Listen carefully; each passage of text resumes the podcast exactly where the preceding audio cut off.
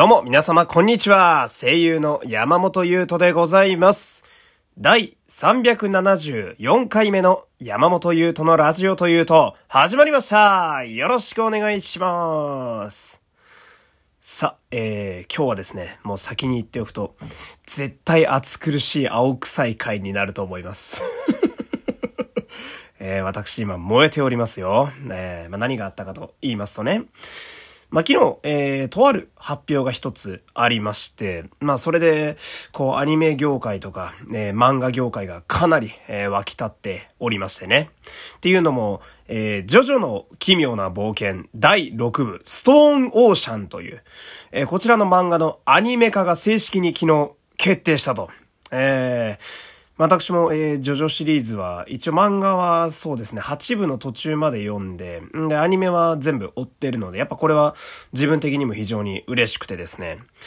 で、この、ジョジョっていうのがね、まずその、アニメにするのに、えー実は結構こう、いろいろな、えー難関を抜けてここまで来ているという歴史がありまして、というのもその、ジョジョって、なんだろう、あまりにも漫画というその、媒体として優れすぎているんですよ。多分読んだことある方は何を言ってるのか、なんとなくわかるとは思うんですけど。なのでその、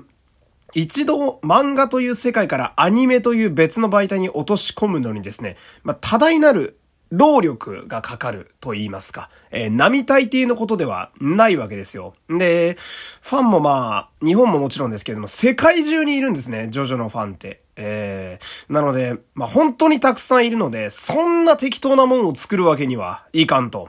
なんでこう、スタッフとかキャストとか、いわゆる制作人の熱量っていうのも結構問われるところがありまして。だけれども、まあそんなスタッフキャストの皆様がですね、まあ、平たく言えばめちゃくちゃ頑張ったおかげで、こう、順当にアニメ化が進んで、やっと6部まで来たという、ここまで7、8年ぐらいかかっております。えー私が大学生の時に始まったので、えーもう、ここまで7、8年かかって、でもまだ続けて、そして熱量、スタッフたちの熱量がまだあるという、これが非常にすごいことやと。うん。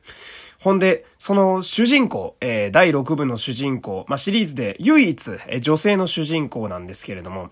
この女性主人公、空城ジョリーンというキャラクターを演じるキャストも同時に昨日発表されたんですね。えーこれが前も私ラジオでちょろっと喋ったんですけれども、ファイルーズ愛さんという方なんですよ。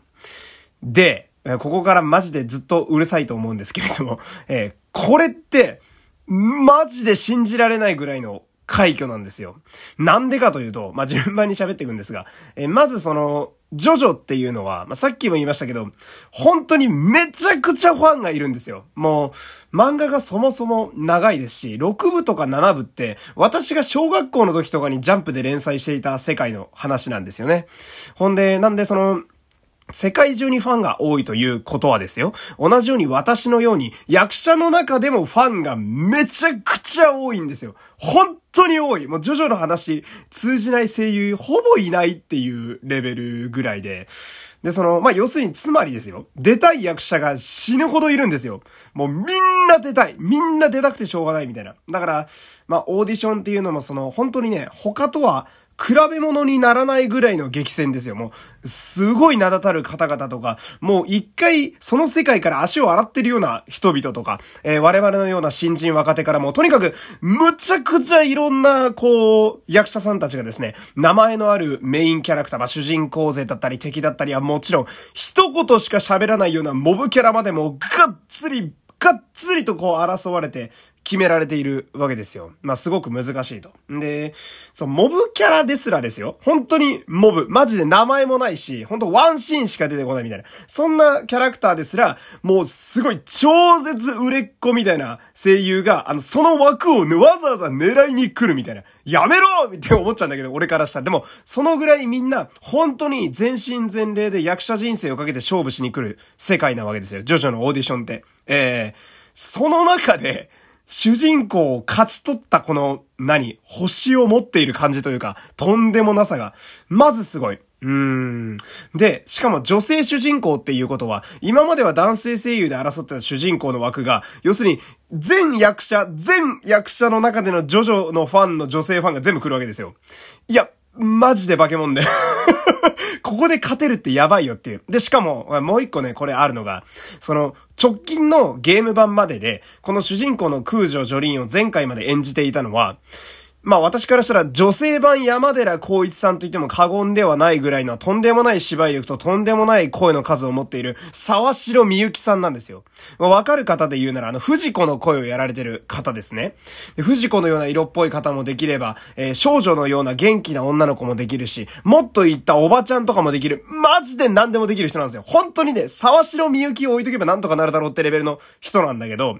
その沢城さんよりも、つまり、このファイルーズ愛さんは、まあ、はっきり言って上ということなんですよ。このオーディションに関しては。他はわからないけど。で、この沢城さんを超えているという、とんでもなさ。えマジ？みたいな。えだって、みんな空城ジョリーンの声が誰なんだろうってそのアニメが発表された時にどうせ、どうせというか、もう元々合ってるし、間違いなく沢城みゆきさんだろうなと思ったら、あ、違うぞみたいな。え？ってなったって、このびっくり声。ファンもびっくりしてる。で、なんかこう、イメージとしては、本当に全く名前の知らない新人が、菅田正樹から役を奪い取ったようなイメージ。このやばさ、わかるでしょ？あの、何でもできる菅田正樹から役を奪い取った新人がいるぞみたいな、このレベルなんですよ。で、これ要は、その時点ですでにえげつない引きの強さを持ってるんですけど、まあ、ここからね、またちょっと本題なんですが、私は、この件に関してすごいなって思う、特にすごいなと思うのが、そんなファイルーズ愛さんが、まだ芸歴3年目なんですよ。わかる ?3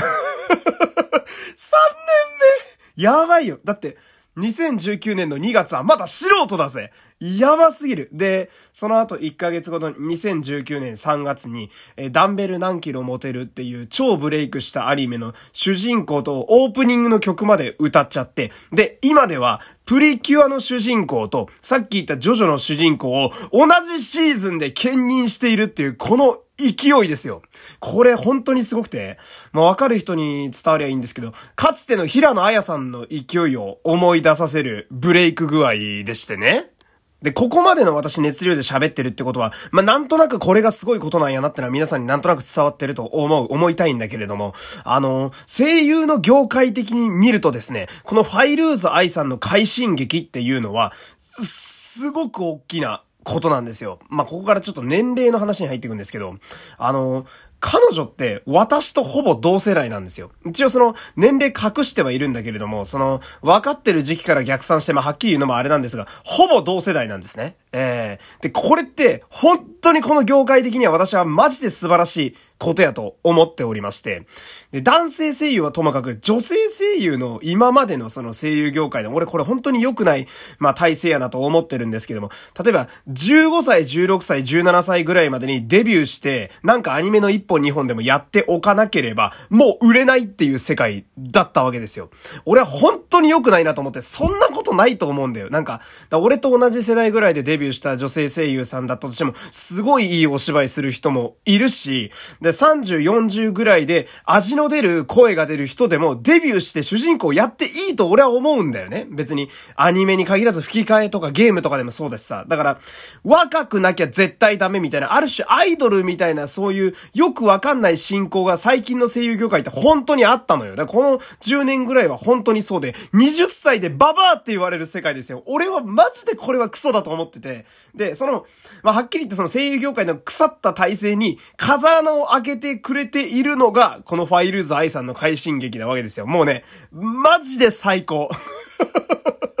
いいぞと、ね、いいぞと。大体、役者で勝つ声なんていうのは年齢なんてはっきり言ってそんな関係ねえんだから。いやまあ、売る上でね、未来があるから若い方がいいってのはわかる。わかるけど、すごい力がある人を年の問題だけでないがしろにしてしまうのは俺はありえないと思ってるの。これはもうしょうがないんだけど、芸能の世界って若、若さがやっぱ強いじゃない。本当分かってはいいるんだけれども、でも、ファイルーズ愛さんみたいに本当に3年目でね、でも3年目だけれども、あの、私とほぼ同世代で、この勢いをずっと出してくれているっていうのはもう、我々からしたら希望なわけですよ。彼女はジャンヌ・ダルクですよ。これで言うと最後焼き討ちにあっちゃうわけなんだけれども。で、これが意味することは何かというと、もはや年齢が言い訳になる時代ではなくなったわけです。えー、いやーもうね、最高。マジで最高。これが本当に熱くて、まあ、なんていうかこう、だから、今までだとさ、その、あの、これは本当にね、これはね、あんま言うのもあれなんだけど、だから私の同年代ぐらいの、例えば女性の声優さんとかで、もう年齢的に無理だよ、とかさ、なんかその、男性もそう、なんか俺の年ではもう無理だな、みたいな。もうそんなこと言ってられない時代なわけですよ。だって、ファイルーズ愛さんっていう最高の前例がいるんだもん。いや、もしか、いや、彼女にはとんでもない才能とルックスと強烈な個性はもちろんあるよ。だけど、ちゃんと俺たちもそういうのを持ち合わせていれば、時代で戦えるだけの力が出せるっていう。これこそ令和ですよ、令和。そう。で、これが意味するのは、だから誰でもブレイクできる時代がやってきたというわけですよ。うん。でこれが、ファイルーズ愛さんの活躍がこれを証明してくれてるんで、俺たちもうかうかしてられねえというわけでございますよ。えー、で、私はこのニュース、昨日の一連の流れを見たときにですね、あの、参加するか迷ってたオーディションが何個かあったんですけど、全部、えー、即受けるという風に返しました。えー、やっぱその、自分はド M なのかわかんないんですけど、とんでもねえ、本当に太陽みたいな才能が現れるとですね、逆に火がつく勝負なんですよ。ね俺も、まあ、